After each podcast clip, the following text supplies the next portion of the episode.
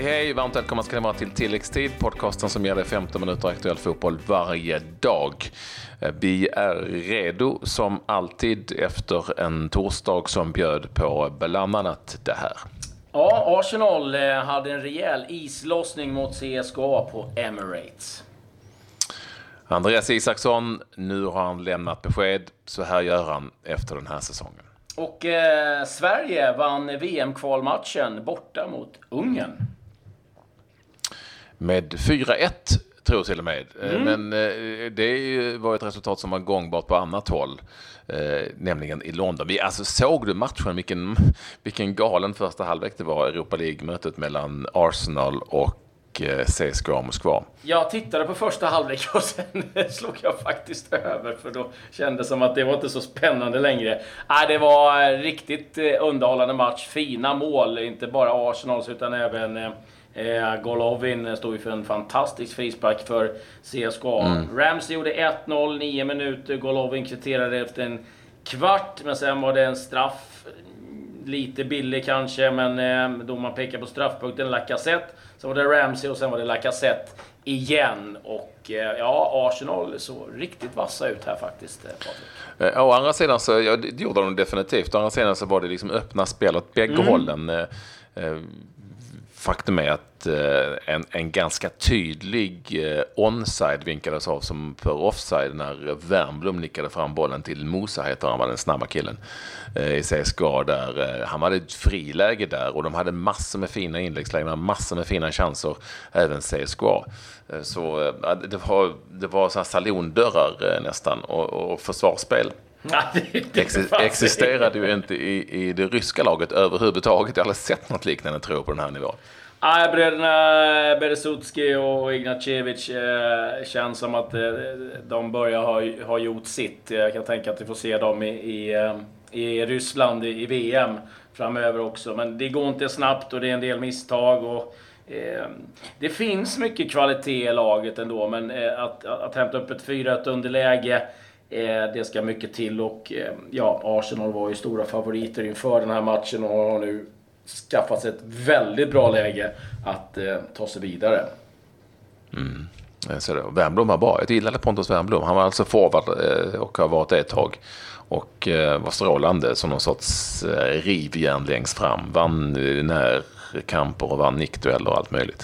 Ja, och vi kan väl nämna, vi har ju pratat om Vamron lite grann. Han tog ju död på de spekulationer, förhoppningar som fanns från vissa håll om att han skulle ta sig med till ett VM. Men han var glad och nöjd med sitt landslagsspel, och jag tyckte det var lite intressant att han tyckte att det var en riktig bragdinsats som landslaget stod för på San Siro. Det tror jag ganska många skriver under på. Men ja, då kan vi räkna bort Wernbloom till VM i varje fall. Ja, vi kan göra det. Han var väldigt tydlig och som sagt, jag håller med dig. Det var ju en liten fin hyllning också till landslaget som han drog iväg där. Det var fler svenskar som var igång i Europa League kvartsfinalen, de första alltså, nämligen fler och fler. En va? Och det var ju förstås Emil Forsberg som spelade för sitt från start nu, för sitt Leipzig, som vann hemma mot Marseille med 1-0. Forsberg spelade fram Timo Werner till målet, fick väldigt, väldigt höga betyg, Forsberg, överallt jag har kollat, för sin insats. Det är skönt, då är han på gång inför VM. 1-0 känns relativt öppet där inför returen i Marseille. Atletico Madrid besegrade Sporting med 2-0. Man tog ledningen efter en minut. Kocke och sen var det Griezmann som gjorde 2-0-målet. Och där har de ju kopplat ett jättegrepp då. Atletico Madrid är en av storfavoriterna till att vinna allting. Och så Lazio som fortsätter att gå riktigt bra. Besegrade Red Bull Salzburg med 4-2. Och ja, har ett bra utgångsläge till returen. Lulic, Parolo, Filippa Andersson och givetvis Immobile. Som då gjorde målen för Lazio, Berisha och Minamino som målskyttar för Salzburg. Ska vi stanna ut en stund till och konstatera att det fortsatt går bra för Brøndby, Danmark. De är nu vidare till semifinal i den danska kuppen, debutpokalen som det heter, efter att ha besegrat Sønderjyske. Tuff bortamatch i kvartsfinalen, där vann med 1-0 efter förlängning, och Brøndby slog ut efter Köpenhamn tidigare också då i åttondelen, så att de är vidare till semi, och där finns sen tidigare även Silkeborg ytterligare 2 kvartsfinaler kvar att spela där. Midtjylland spelar igen. Ja, riktigt fin säsong för Brøndby det här. Sverige nämnde jag, de spelade ju ett VM-kval borta mot Ungern. Det blev seger med 4-1 och det blev lite islossning på slutet. Man ledde med 2-1, men i slutet av matchen så kunde man punktera den här tillställningen. Och man har kopplat ett litet grepp i den här VM-kvalgruppen. Man har spelat 3 matcher, man har full pott, 9 poäng alltså. Ukraina ligger 2:a på 7 poäng, Danmark 6 poäng, och de har dock bara 2 matcher spelade, så att ser ganska bra ut i alla fall för svenska tjejerna. Det är ju VM i Ryssland nästa år. Vi pratade om Andreas Isaksson inledningsvis. Hur kommer han att göra efter nästa säsong, eller efter den här säsongen i Djurgården, den som har börjat så bra för både Isak och för Djurgården? Jo, han har nu bekräftat att han kommer att lägga handskarna på hyllan, och åtminstone utgår från på den här nivån. Ja, jag vet inte om han hamnar i ditt gäng som alla andra verkar göra. Ja, det är möjligt. Det var ganska tydligt, och jag tror att han har nog märkt rätt. Han sa det, att jag är så hiskeligt trött på att vara varenda helg uppbokad, och det är klart när polarna Källström och Elmander nu helt plötsligt inte spelar och hittar på grejer på helgerna, så blir det väl en påminnelse om att det kan vara ganska skönt att kanske liksom avsluta karriären. Men i alla fall den här säsongen ut, och det är givetvis gott om tid då för Superbosse att sondera terrängen för en annan målvakt. Lite trista besked för Rasmus Bengtsson i Malmö FF, Patrik.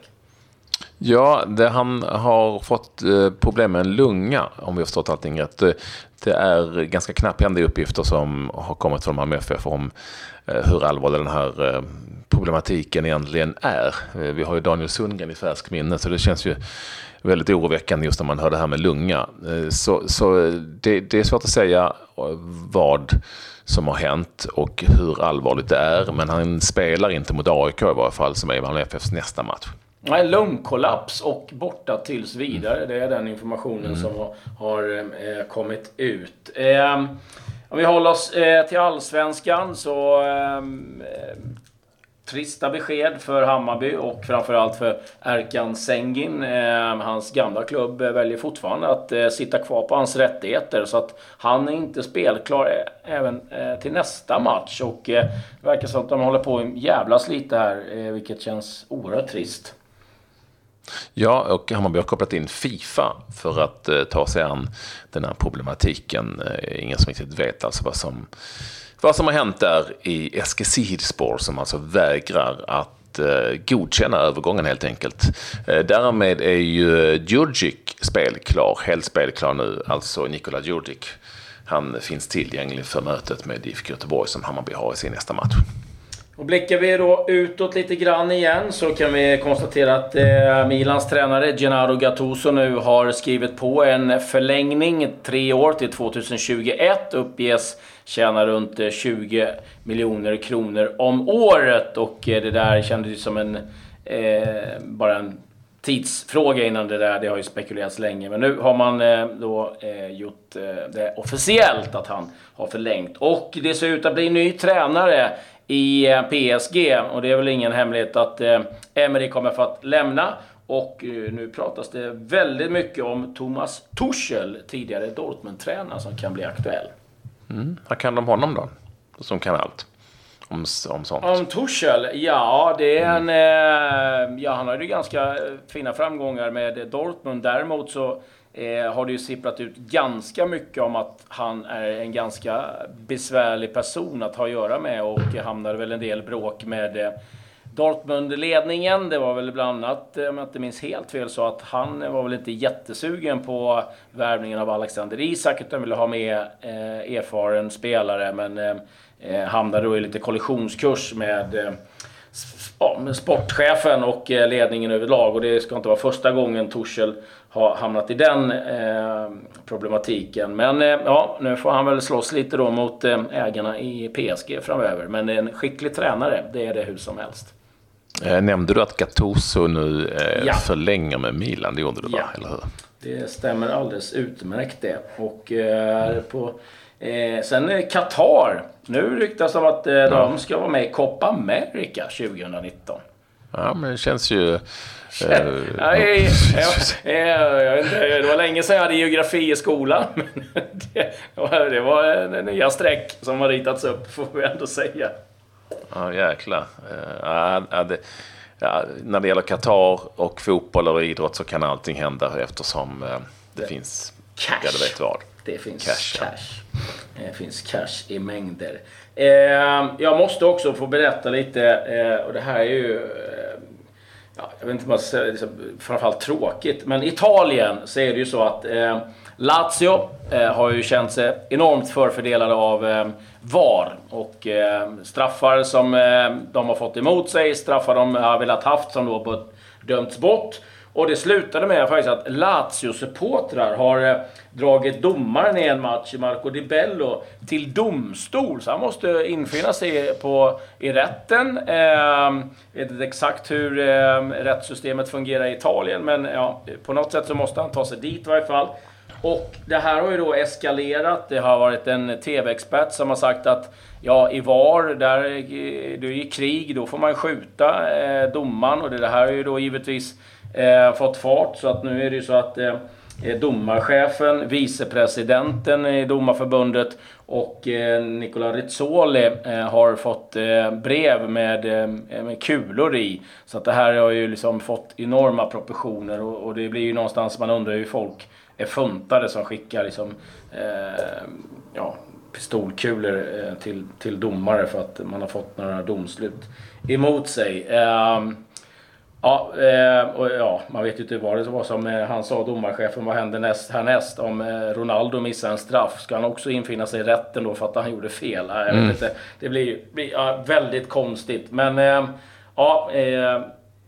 det lär inte vara det sista vi hör om det där. Så att VAR engagerar, så mycket kan vi säga. Och den som trodde att domardebatten skulle ta slut för att man hade videodomare, kan vi konstatera att det är inte. Ja, det har vi ju konstaterat tidigare, eller hur? Några gånger. Det känns ju som att vi har pratat om det massor med gånger. En match av intresse i Champions Cup, som det heter, alltså Champions League egentligen i CONCACAF där borta. New York Red Bulls reste till Guadalajara i Mexiko och fick stryk med 1-0 där. Isaac Brizuela med matchens enda mål. Bara mexikaner i Guadalajara. En väldig blandning i New York Red Bulls. Om än några amerikaner i varje fall, några USA-spelare. Men väldigt blandat. Mm. Det är lite annorlunda, för det brukar ju vara extremt internationellt. Vi brukar ju hitta alla möjliga nationaliteter både på Färöarna och på Island och runt om, som man kanske inte hade räknat med. Men vi får hålla... Ja, men det finns lite... De har ju lirare från Panama där i Red Bulls, och Barry Wright Phillips spelar ju där till exempel. En fransman som blev utvisad. Men där, det finns, de har en ganska skön blandning spelare. De har två Panama-spelare, och det har vi pratat om tidigare. Just MLS har ju en del VM-spelare, inklusive ett ganska stort gäng från Panama som tog sig till VM. Utgår från att de blir lediga för VM-spel eller har det i sina kontrakt helt enkelt. Jag vet inte om jag har berättat det här någon gång, men det var ju när Malmö FF var i Champions League, så fick vi lite bilder från Panama och deras Champions League-studio. Det var en skön analys där från deras expert då när Malmö var tillbaka. Ja, de har varit borta sedan 1979, då fyllde experten i. Ja, men alla kan ha en liten formsvacka. Det är sant. Ja, det var magiskt. Ja, men alla kan ha en formsvacka. Det var en jävligt lång formsvacka den här gången. Men jag gillar den. Ja, just att jag hade koll på Malmö FF i Panama. Det måste man ändå gillar på något sätt. Skönt att ni hade koll på oss, att ni är med oss. Vi ser fram emot en en väldigt intressant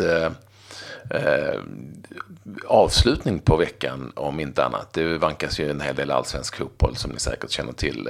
Dags för andra omgången. Och vi är med och på. Men för den här gången, mina vänner, säger vi adjö. Adjö.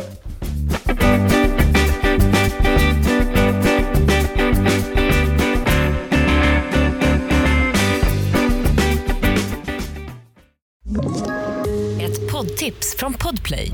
I Fallen jag aldrig glömmer djupdyker Hasse Aro i arbetet bakom några av Sveriges mest uppseendeväckande brottsutredningar. Går vi in med hemlig telefonavlyssning och då upplever vi att vi får en total förändring av hans beteende. Vad är det som händer nu? Vem är det som läcker? Och så säger han att jag är kriminell, jag har varit kriminell i hela mitt liv. Men att mörda ett barn, där går min gräns. Nya säsongen av Fallen jag aldrig glömmer på Podplay.